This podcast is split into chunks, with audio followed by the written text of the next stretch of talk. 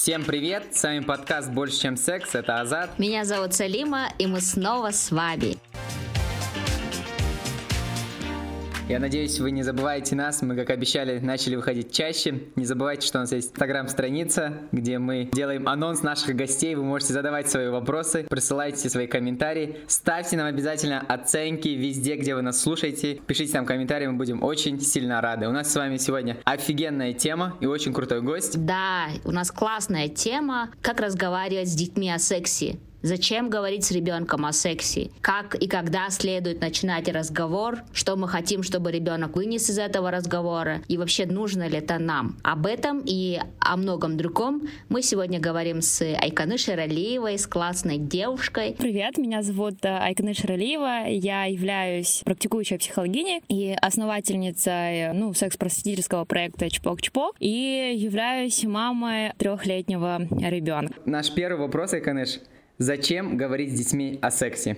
Я так и знала, что будет этот вопрос, вот, но когда мне задают такие вопросы, чаще всего, которые приходят на консультации, я всегда говорю, а что для вас, для самих взрослых родителей секс, да, потому что исходя из этого нужно понимать, ну, что это секс, это про удовольствие, это про власть и контроль, это про взаимодействие, проявление чувств любви там между взрослыми, да, или это про ну, продолжение рода, да, то есть, ну, как вы вообще воспринимаете секс, если для вас это что-то для продолжения рода, то в этом случае вы будете говорить своему ребенку, ну, с этой точки зрения позиции. Если для вас секс — это про проявление чувств, любви, эмоций, там, не знаю, какой-то новый уровень, ну, взрослый будет, конечно, говорить о сексе с такой точки зрения, ну, и своему ребенку. Если для вас это как способ удовольствия, там, не знаю, способ расслабиться, э, снять какую-то нагрузку, то, ну, можно говорить через такую призму. Вот, исходя из этого, задается вопрос, о чем именно хотят взрослые поговорить со своими детьми да, то есть о каком сексе все-таки хотят поговорить, что секс это удовольствие, что секс это продолжение рода или секс это проявление чувств и эмоций. Вот я исхожу из такой позиции, что говорить о сексе с ребенком нужно, потому что это про защиту телесных границ, про личностные границы и про то, и чтобы защитить его как раз от того, чтобы он не попался под сексуальное насилие, да, чтобы не было рискованного сексуального поведения, чтобы от секса он получал удовольствие ребенок, ну и чтобы понимал, что секс это секс это приятное, и что это не какая-то потребность. Айганыш, то есть мы говорим, что мы, мы понимаем, что сексуальность, она не сводится к какому-то механическому процессу, она намного шире, намного сложнее, то есть там могут быть включаться и отношения с партнером, личные границы, как ты говоришь, предпочтения, чтобы это все было понятно с самого детства. Я правильно тебя понимаю? Да, да, да, потому что ну, сексуальность, э, мы с ней рождаемся. Есть сексуальность у нас уже есть с рождения, она до конца нашей жизни. Она только в период всей жизни, она может меняться, видоизменяться, там, не знаю, там, в зависимости от той страны, где мы живем, возраста, периода жизни. Я больше говорю о том, что если мы хотим поговорить с детьми о сексе, в первую очередь мы должны поговорить о теле и о том, как это тело может находиться находиться э, в сексе, да, как можно получать удовольствие от своего тела, а, как можно защитить свое тело, как можно, не знаю, там, изучать свое тело, что секс это, это просто процесс, или, как я люблю говорить, это способ выражения своей сексуальности. В каком возрасте нужно начать говорить с ребенком? Есть какой-то там идеальный возраст? С рождения. Я бы сказала с рождения. Всегда говорят, типа, когда нужно начать, а лучше начинать с самого, вот прям с рождения. Говорить о сексе — это не говорить о том, что, слушай, вот есть процесс какой-то, ну, это не об этом. Когда мы говорим о том, что я хочу, чтобы мой ребенок там получал удовольствие от своего тела, и знал, я буду говорить с рождения о том, что называть вещи своими именами. Что если член — это член, вагина — это вагина, вульва — это вульва, да, у тебя есть сисечки или там сосочки, э, да, ну вот просто самое главное это до трех лет, это дать понять ребенку, что у него есть части тела, которые имеют название. Мастурбация у детей на самом деле бывает очень рано, то есть дети начинают тело изучать свое уже где-то с года, если даже не раньше, ну где-то с двух. И вот в этот момент, когда ребенок трогает свои органы, я, ну, вот я честно открыто говорю, да, ты трогаешь свой член, да, ты сейчас мастурбируешь. Вот и я даже видела, как он впадает в транс и уходит, и я отворачивалась, а потом он приходила в комнату, потому что я понимала, что ему нужно пространство, вот, и говорила, да, ты сейчас мастурбировал. Тебе понравилось, ты получил удовольствие? Он такой, угу. ну, понятно, да, но я вижу, что ему это, ну, нравилось. Такие вещи можно говорить с рождения, да, ты трогал сейчас свой член, да, это твоя попа, ну, вот твоя вагина, вульва, ты сейчас это потрогал, ты получил удовольствие, тебе было сейчас приятно, и можно даже на, начинать говорить о том, кто может трогать эти органы, кто может трогать а, твое тело. Так что чем раньше, тем лучше. И просто уже исходя из возраста, подбирать те темы, о которых стоит говорить. Ну вот, например, если мы говорим до дошкольного возраста, то это про тело. Если мы уже говорим подростковый возраст, это где-то 11-18, то там уже про взаимодействие, про коммуникацию, про половое взросление, да, про первые месячные, про полюцию, про методы контрацепции. И, ну, 18 там уже, конечно, совсем другие вопросы. Это уже про получение удовольствия от секса, про планирование семьи. Там очень много тем. Вот, ну, то есть э, самое первое — это про интимную гигиену и про части тела. Это можно начать говорить до пяти и с рождения. Почему важно называть э, части тела их названиями, то есть не называть ни пиписькой, ни палочкой, ни там, ни тычинкой, да, вот говорить там член, вагина и так далее. И второй вопрос, ты сама это затронула, про мастурбацию детскую. Понятно, что она естественная, но у меня вопрос заключается в том, почему нельзя прерывать ребенка, вообще нужно ли это или не нужно, как к этому относиться. Можешь немножко поподробнее про это рассказать? Отвечаю на твой первый вопрос о том, про почему это важно. Ну, во-первых, смотри, есть понятие того, что мы говорим уши, волосы, мы почему-то их не садимся, но и говорим. Мы понимаем, что это очень важно, потому что это про коммуникацию, да, там, например, что нужно чистить зубы. Я даже не представляю, если бы мы заменили зубы как белыми штучками во рту, которые нужно чистить, уже непонятно, да, что именно чистить. И когда мы заменяем половые органы, название половых органов другими словами, то понятное дело, что теряется смысл. Очень часто бывает так, что, например, ну, ребенок, конечно, не хочу говорить про насилие, допустим, если, ну, просто у ребенка, например, болит половые органы, лето, песок, занеслась инфекция, чешется, болит, не знает ребенок, что рассказать, вот он приходит к родителю, там, я не знаю, кто это, мальчик или девочка, и говорит, у меня там болит. Где там? Поймет ли сразу мама? Ну, не поймет, потому что если ребенок об этом не, ну, он не знает другого слова названия. И тогда встают в тупик все. Ребенок, который не знает, как объяснить, что его беспокоит что-то, и родители, которые не могут понять, где там, или там, там еще что-то. И это очень сильно такой конфуз. Или, например, когда говорят, у меня там эти пришли. Кто пришел? да, ну, то есть вот обычно это уже в подростковом возрасте. То есть когда мы называем части тела не своими именами, теряется весь контекст, непоня... ну, во-первых, это непонятно, что происходит. А во-вторых, это больше рисков подвергнуться насилию, особенно у детей. Почему? Ну вот кто-то пришел, а ребенок пришел и говорит, меня там трогали. Где трогали? Да, там, или у меня там болит, или у меня вот это болит. Ну, каково это звучит, это уже непонятно. Я просто расскажу кейс. Я очень надеюсь, что этот слушатель не будет слушать этот подкаст, но был кейс, когда взрослый мужчина а, сказал, ой, вы, наверное, так классно это делаете. Я долго не могла понять, что это он отреагировал на какой-то мой твит, в итоге, оказывается, это, это был член.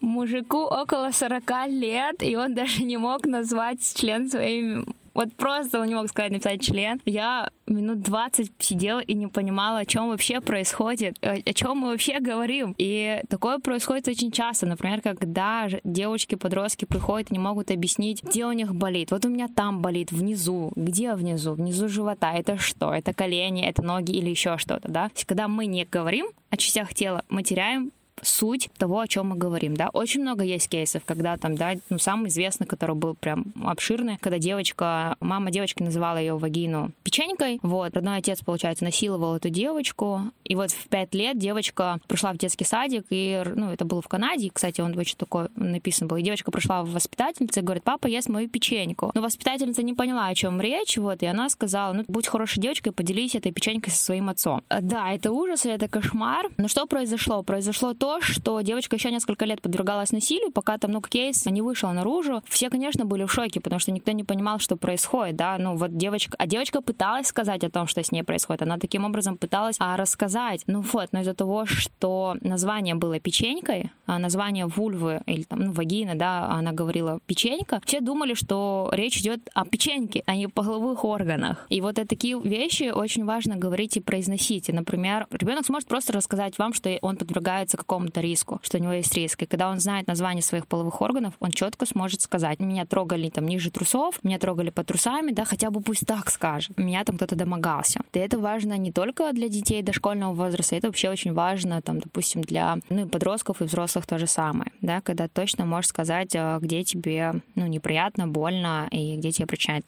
дискомфорт. По поводу мастурбации. Все говорят по-разному. Кто-то говорит, что дайте ребенку закончить, кто-то говорит, там, типа, прокомментировать это состояние. Но я склоняюсь к той гипотезе о том, что ребенка, да, нельзя ни в коем случае беспокоить, когда он мастурбирует, даже если вы видите. Лучше сделать вид, что вы этого не видите, уйти в другую комнату, закончить, потому что это про интимный процесс ребенка. Вот, а потом можно прийти и сказать, да, ты сейчас мастурбировал, если хотят поговорить, да, то если вы понимаете, что нужно поговорить в контексте безопасности ребенка, то нужно сказать, что да, ты сейчас мастурбировал или там мастурбировала, и это желательно делать только дома, да, там это желательно не делать в публичных местах, это нужно делать там, где ты чувствуешь себя в безопасности, там, где а, никто не будет тебя трогать, потому что если, я как знаю, не все воспитатели в детских садах точно одобрительно отреагируют, ребенка нужно подготовить о том, что мастурбировать, там, трогать свои половые органы желательно там в безопасности, допустим, там дома, когда ты там один или одна, когда ты чувствуешь себя комфортно и нету посторонних. И это очень важно и отлично. Вот. У нас, например, с ребенком мы очень сильно практикуем с ним правила нижнего белья.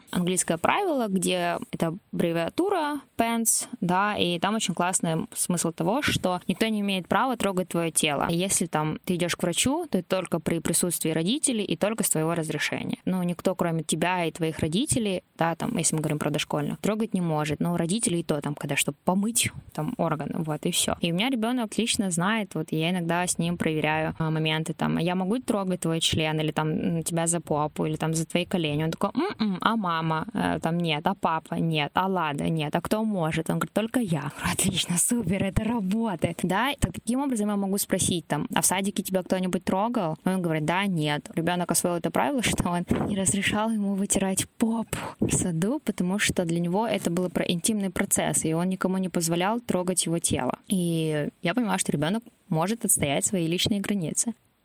Вот. Не, ну слушай, это очень офигенно. Мне кажется, сейчас наши слушатели будут задавать только один вопрос. Вот ты как специалист можешь открыто говорить об этом, у тебя есть навыки, ты раскрепощенная. В нашем случае в Кыргызстане у нас взрослые люди не произносят член вагина, а вместо этого, как Салима говорит, произносят огурчик. И как они потом научат детей произносить член, когда они сами стесняются. И это, конечно, немного такая дилемма у нас получается. А скажи, пожалуйста, а вообще о чем нужно говорить с детьми, когда мы говорим о сексе? Какие вещи нужно обязательно затрагивать? Есть ли какие-то вот точные вот такие топики, которые точно нужно затронуть? Первое — это про тело. Вот есть твое тело, за ним нужно ухаживать, нужно соблюдать гигиену. Это тело ты можешь получать удовольствие. Только таким образом. Если тебе некомфортно, что кто-то к тебе прикасается, говори это, пресекай и не позволяй этому совершиться. Если тебе неприятно, скажи кому-то из взрослых. Тут еще, знаешь, такой момент, о каких детях мы говорим. С каждыми детьми нужно говорить только, знаешь, там, на определенный момент. Поэтому тут вот такой даже вопрос. Давай предположим, что это вот период с первого по четвертый класс. Есть вообще на самом деле стандарты сексуального образования. В Кыргызстане их нету, потому что у нас нет сексуального образования в Кыргызстане, но есть Всемирная организация здравоохранения выработала стандарты сексуального образования. Вот считается, что к 7 годам ребенок должен знать название своих частей тела, всех абсолютно должен знать, что такое интимная гигиена, что нужно там подмываться утром и вечером, менять нижнее белье, ну и знать про свои личные границы. И еще какой-то про момент идентичности, кем он себя ассоциирует. Грубо говоря, в подростковом периоду ребенок с 1 по 4 класс это, ну, сколько, до 9 до 10 лет, да, следовательно, ребенок уже должен знать название своих частей тела, о том, что его тело скоро изменится и могут наступить месячные, да, там, или, может быть, пойти первая полюция, и о том, что кто может его трогать тело, а кто нет. Вот это такие базовые топики, которые уже должны быть э, к подростковому периоду. Кто должен объяснять девочке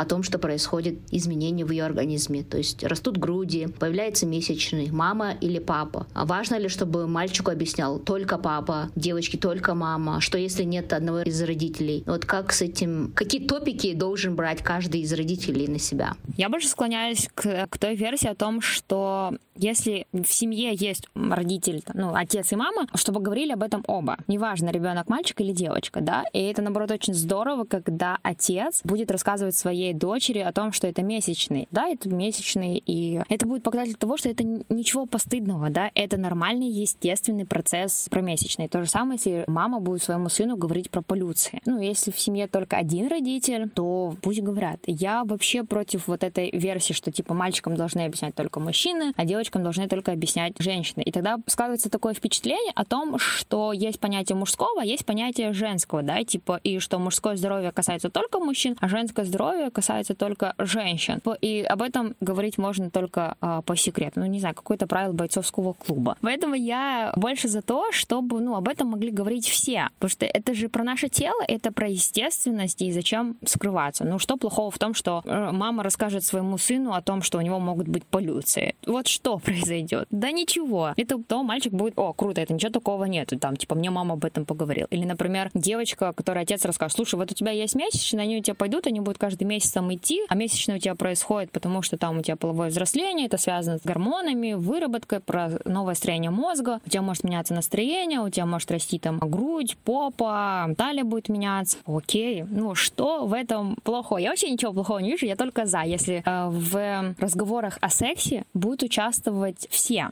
Потому что, ну вот даже не в разговорах о сексе, а в разговорах такого предоставления сексуального образования в домашних условиях участвуют все. Потому что это касается каждого. Это есть у нас у каждого.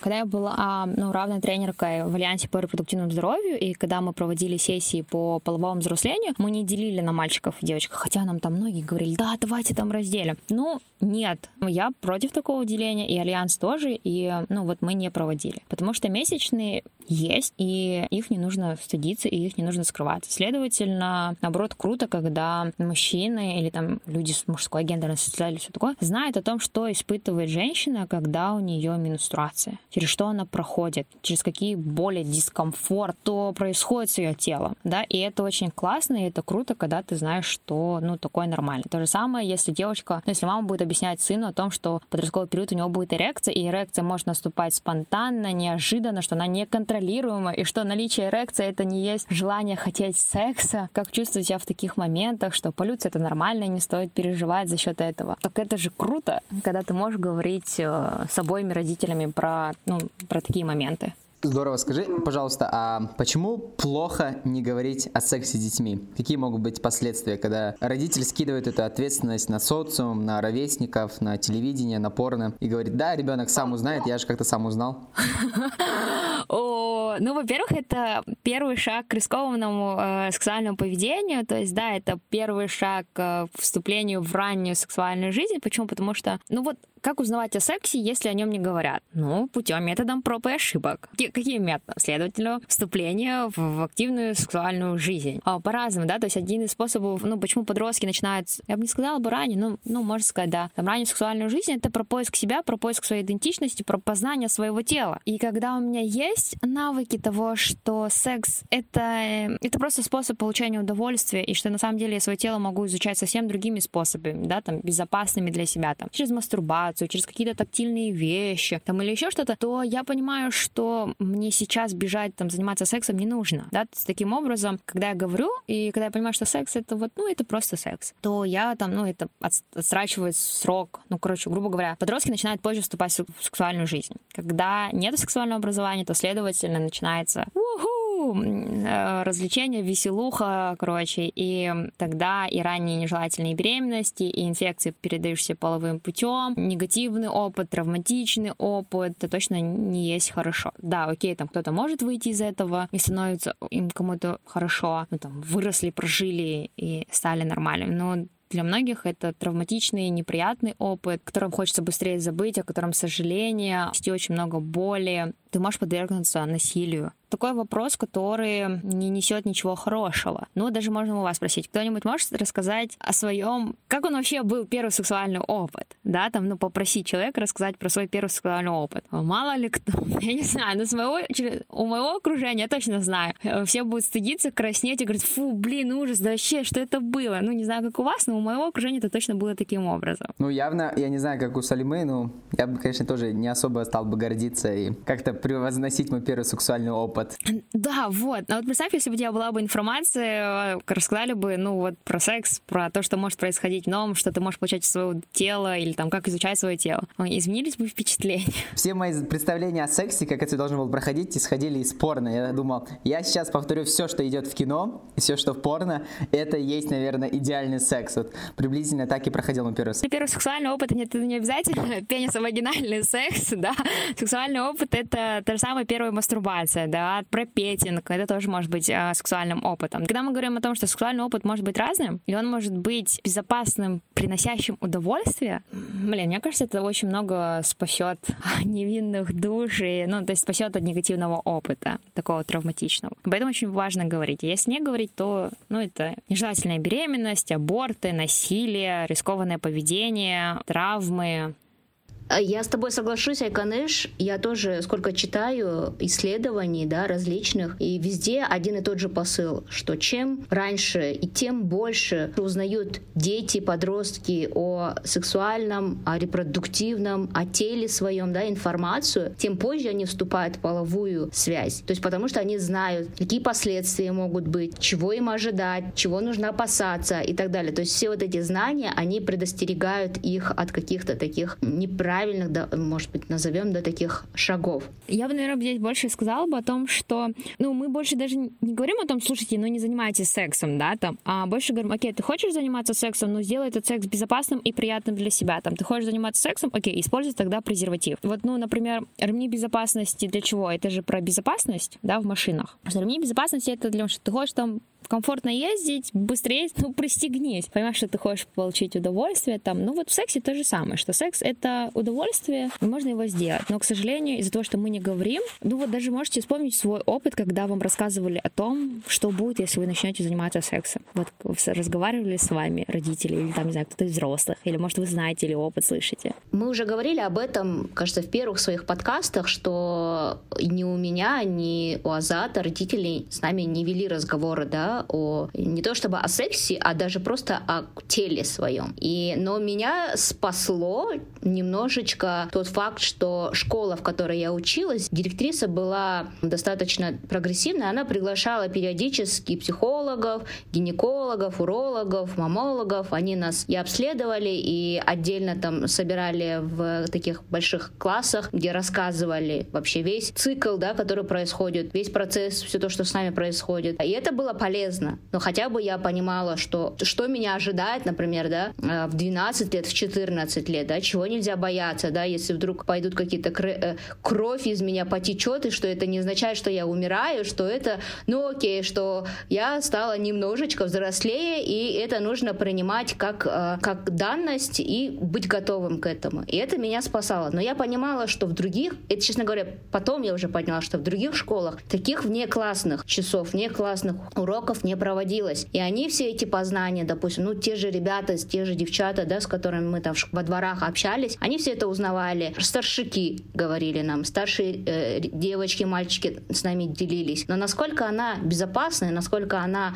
полезная или, наоборот, насколько она вредная, достоверная, это очень-очень большой вопрос. Ой, я очень буду надеяться, что моя мама не будет слушать этот подкаст, этот выпуск.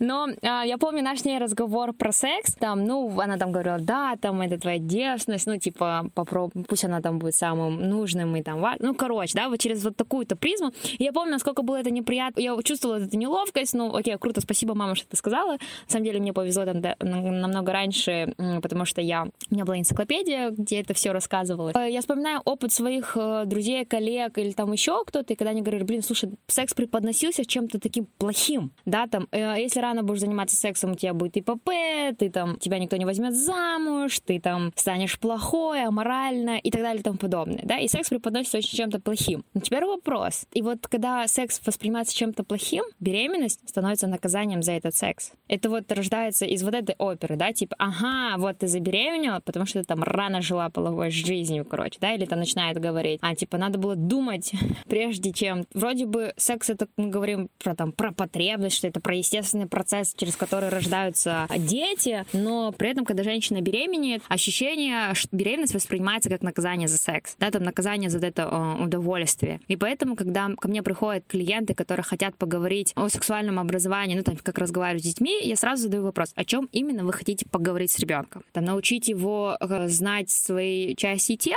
научить выстраивать свои части тела. Если это подростки, то это про другое. Но каким-то вот таким образом. Поэтому я его задала вопрос, да, когда мы говорим, как разговаривать с детьми о сексе, чаще всего на консультациях я понимаю, что мы уже говорим не о том, как разговаривать с детьми о сексе, а как самим взрослым не стыдиться вообще слова секс, не стыдиться говорить о своем теле. Потому что если человек может спокойно говорить о своем теле, то он спокойно сможет рассказать ребенку о том, что с ним происходит. Вот. А самый вообще еще один классный момент о том, как мы вообще говорим ребен... детям, как они рождаются. Когда у нас ребенок увидел один раз мою фотографию беременной, и он спросил, кто это и что это, я сказала, это я с тобой. Он не мог понять. И я ему сказала, что да, у меня вот, ну, вырос большой живот, но ты был в моей матке. Ты 9 месяцев был в моей матке. Матка это был твоим домиком, в котором ты рос, развивался, а потом я тебя родила. Я не вижу ничего в этом такого аморального и постыдного, и мне не надо было придумать, что мой ребенок вырос из капусты. Я даже не понимаю, как может... ну, короче, кто-то так говорит. И это было вообще суперски. И ребенок, а, и все, круто. Ребенок понял, что он был в матке, что за счет матка у меня рос, он рос, матка росла, у меня появился такой живот. И это уже некое правильное представление о человеческом организме. Все. И это очень просто, и это очень легко. Ну, там, ребенку сколько моему было? Два с половиной? Когда мы говорили на такие темы. Когда он сейчас видит мои некоторые беременные фотографии, он там подходит к папе, рассказывает, типа, что он там был. Ты вот там со мной, и вот, ну, там и муж рассказывает, да, ты был в матке у мамы, вот мы тебя-то вместе зачали. Ребенку не нужен дополнительный процесс. А как произошло зачатие? Да, там сперматозоид. Ну, а если захочет, то узнает, то потом уже имеет ту информацию, которая есть, да, что да, окей, значит, нужны сперматозоид, яйцеклетка, и как это происходит. Ну, следовательно, анатомии восьмого класса в школьных учебниках это есть, так что можно об этом узнать. И это очень классно, потому что в такие моменты подростки понимают, ага, как могут они забеременеть или там не забеременеть, да, что беременность не наступает дуновением ветром, что беременность а, может наступить вот таким образом. Потому что очень многих представление о том, что можно просто полежать рядом а, и забеременеть, и ты думаешь, э, о смысле полежать рядом, да? И вот, кстати, назад на твой вопрос, что будет, когда они разговаривают с детьми о сексе, появляется очень много мифов о том, что можно забеременеть э, в бане, в бассейнах, я не там не знаю, чего каких только мифов нету, да? Ну, то есть это вот про процесс того, когда мы не знаем, как функционирует человеческий организм или вообще как, как функционирует наше тело, мы можем очень много подвергаться мифам и стереотипам. Ну, то есть мифы возникают от незнания. Я вспомнила, что я где-то, это очень давно было, какой-то СМИ писала, что девушка, э, она передавала слова этой девушки, что она сходила в сауну и там голой попой села на скамейку, и, и вот она забеременела. И это, ну, блин, э, ладно, мы, да, смеемся над этим, но я боюсь, что есть определенная когорта людей, которая этому реально верит, понимаешь? И что самое страшное. Ну, это вот про недавнее видео про девственность, да, это же тоже вот, ну, типа, про строение организма, да, то есть, а, что девственность может повысить твой иммунитет, защитить в 40-градусный мороз. Ну, блин, это вот как, каким образом, да? То есть человек, который, вот если э, ребенок знает вообще, как строение, а, что такое э, вульва, вагина, там, это девственная плева и так далее и тому подобное, об этом если разговаривать, то понятное дело, что он уже не поверит в такой бред. Да, я хочу тут добавить, а, дорогие наши слушатели, в следующем выпуске выпуске у нас будет профессиональный, у нас будет профессионал своего дела, гинеколог, специалист из Альянса репродуктивного здоровья, которая прокомментирует то видео, про которое говорит Айканыш, о том, что девочки с девственной плевой имеют хороший иммунитет. Вот весь вот этот бред, который она несла все 15-20 минут, она прокомментирует. Пожалуйста, не пропустите. Следующий выпуск мы по, по, об этом поподробнее поговорим. Есть ли какие-то практические советы, как правильно говорить с детьми о сексе? На примере, когда дочка спрашивает папу или маму, а что такое месячный или почему у меня там кровь идет, как это правильно объяснить? Объяснить как есть. Почему происходит месячные? Месячные, вот, ну, если мы говорим про подростка, что типа, происходит выработка определенных гормонов, которые влияют на твои яичники, где начинает созревать яйцеклетка, которая потом попадает в матку, если не было встречи со сперматозоидом, потому что это может повлиять ну, если встреча была, следовательно, беременность. Если этой встречи не было, она прикрепляется к твоей матке, выделяются новые гормоны, где происходит отслой. И за счет этого происходят месячные, потому что яйцеклетка может созревать каждый, каждый месяц. Месячные означает, что ты взрослеешь, что это про твой, ну, что ты вступила в фазу пубертатного периода и о том, что ты теперь можешь забеременеть. Да, это вот на самом деле, а, если мы говорим когда про традиции, то вот эти плетения кос во время месячных, это как раз и про это, да, почему и рано раньше выдавали замуж, что месячные есть, окей, все, девочка может забеременеть, следовательно, что она типа готова к где-то рождению. И вот через такие призмы можно говорить, все, ну там ты вступила, а следовательно должна быть еще большая гигиена, потому что во время месячных влагалище расширяется, и следовательно очень большой риск занести инфекцию, да, потому что это кровь, выделение, все становится очень таким доступным. Ну, можно про вот про такие процессы говорить. Не знаю, сказала ли это слишком заумно, да вроде бы нет. Когда мы говорим о воспитании ребенка, в первую очередь это воспитание самого себя, надо максимально. Да, да, да. А я бы, наверное, больше так сказала бы, как начать, если вы стесняетесь, ну, уважаемые родители, если вы или там взрослые, если вы стесняетесь поговорить, просто становитесь перед зеркалом и начинаете э, рассматривать свое тело, в первую очередь свое тело, если у вас есть возможность. Если нет, просто смотрите перед зеркалом, начинаете говорить член, вагина, вульва, пенис, мошонка, эрекция, там, ну, короче, все вот эти слова, до тех пор, пока это перестанет у вас вызывать смех, до тех пор, пока вы перестанете краснеть, и для, до тех пор, пока это не становится для вас нормальными, естественными словами, как, я не знаю, там, а, зубы, волосы, нос, козюльки и еще что-то. Ну, вот таким образом образом. После этого вы сможете э, рассказать о том, что происходит с э, вашим ребенком. Но для того, чтобы понять, что происходит с вашим ребенком, вы должны знать, что происходит с вашим организмом. Вот и все. Если вы стесняетесь, я бы рекомендовала же родителям не отвергать это чувство. Скажите, слушай, ну я вот тоже волнуюсь, потому что со мной раньше не говорили, я не знаю, как об этом поговорить, да? Или там, вот смотри, есть книжки, давай ты почитаешь, а потом, если ты захочешь, можешь со мной обсудить. Или можешь сказать, слушай, я э, стесняюсь, потому что мне раньше об этом не говорили, мне неприятно, но я хочу с тобой поговорить. Давай вместе почитаем книжку, или давай вместе поговорим об этом, что бы ты хотела или хотел бы узнать или поговорить. Ну вот, можно зайти через такую призму, да, то есть рассказать о своих впечатлениях то же самое. Вот, и это как-то тоже, это даже, наоборот, сблизит родителей со своими детьми зайти через такую призму. Получается, не стесняться, образовываться, воспитывать себя и потом уже начать говорить с детьми. Да, да, да, да, да. Офигенно, спасибо. А, Салима, у тебя есть вопрос еще?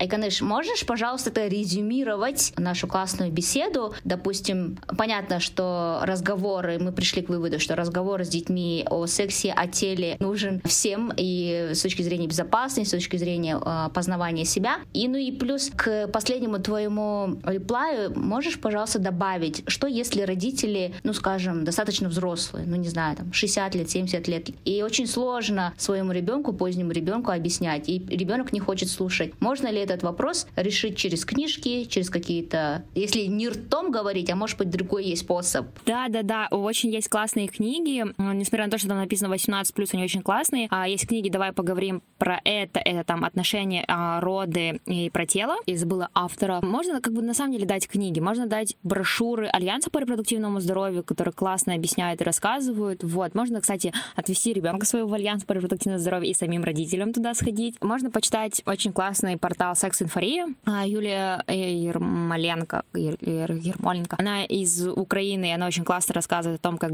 как родителям разговаривать про секс. А если резюмируя, то я бы хотела сказать, что родителям... Для начала поймите, зачем вы хотите поговорить о сексе. И о чем именно вы хотите поговорить про секс. Про удовольствие, безопасность, про тело, про личные границы. Если вы пока еще не решили, то начните, если у вас маленький ребенок, начните про самое простое, про гигиену. Да, там расскажите ребенку. Вот есть руки, которые надо мыть, а помимо помимо рук еще нужно подмывать свои половые органы. И просто рассказывать про это. А можно рассказать про правила нижнего белья, о чем я тоже говорила. Начните говорить. Говорить, даже можно говорить, что вы стесняетесь, что вам немного неловко и неприятно, но вы хотите, потому что это важно. И таким образом вы вместе с ребенком будете развиваться. Ну, вот таким образом. Не стесняйтесь, узнавать что-то новое вместе со своим ребенком. Разговор о сексе — это разговор о теле. Спасибо. Мы все ссылки а, с Азатом, наверное, в описании нашего выпуска приложим. А, название книги, название каких-то э, сайтов на твою страничку в том числе. Когда интересная беседа, время летит просто вот так вжух, и, и все, и час прошел, да? У нас последние два вопроса.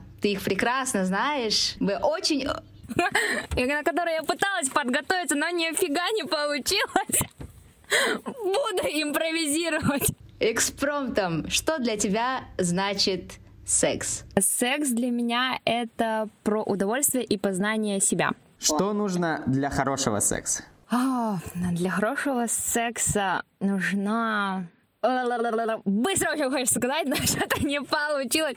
Ладно, а я скажу, что мне нужно для хорошего секса, а потом каждый захочет его себе. Говорю про свой опыт. Мне нужно доверие, безопасность, комфорт и, самое главное, мое согласие и желание. Классно просто. Я думаю, что у нас получился суперский выпуск. А с нами была крутая наша подруга Айканыша Ралеева, психологиня. Да, наконец-то. Она записывается с Минска, поэтому если у нас будут какие-то техни в шкафу, да, чтобы максимально сделать наш э, звук э, приятным, если вдруг будут какие-то технические моменты, которые будут раздражать вас, не обращайте внимания. Расстояние, конечно, не мешает нам познавать и узнавать новую информацию. Спасибо тебе большое, дорогая, за то, что согласилась. Всем спасибо большое. Слушайте наш подкаст. Обязательно ставьте оценки, комментарии. Мы будем очень рады. Подписывайтесь на нашу инстаграм-страницу «Больше, чем секс». Что же, всем пока, наслаждайтесь. И предохраняйтесь. Пока-пока.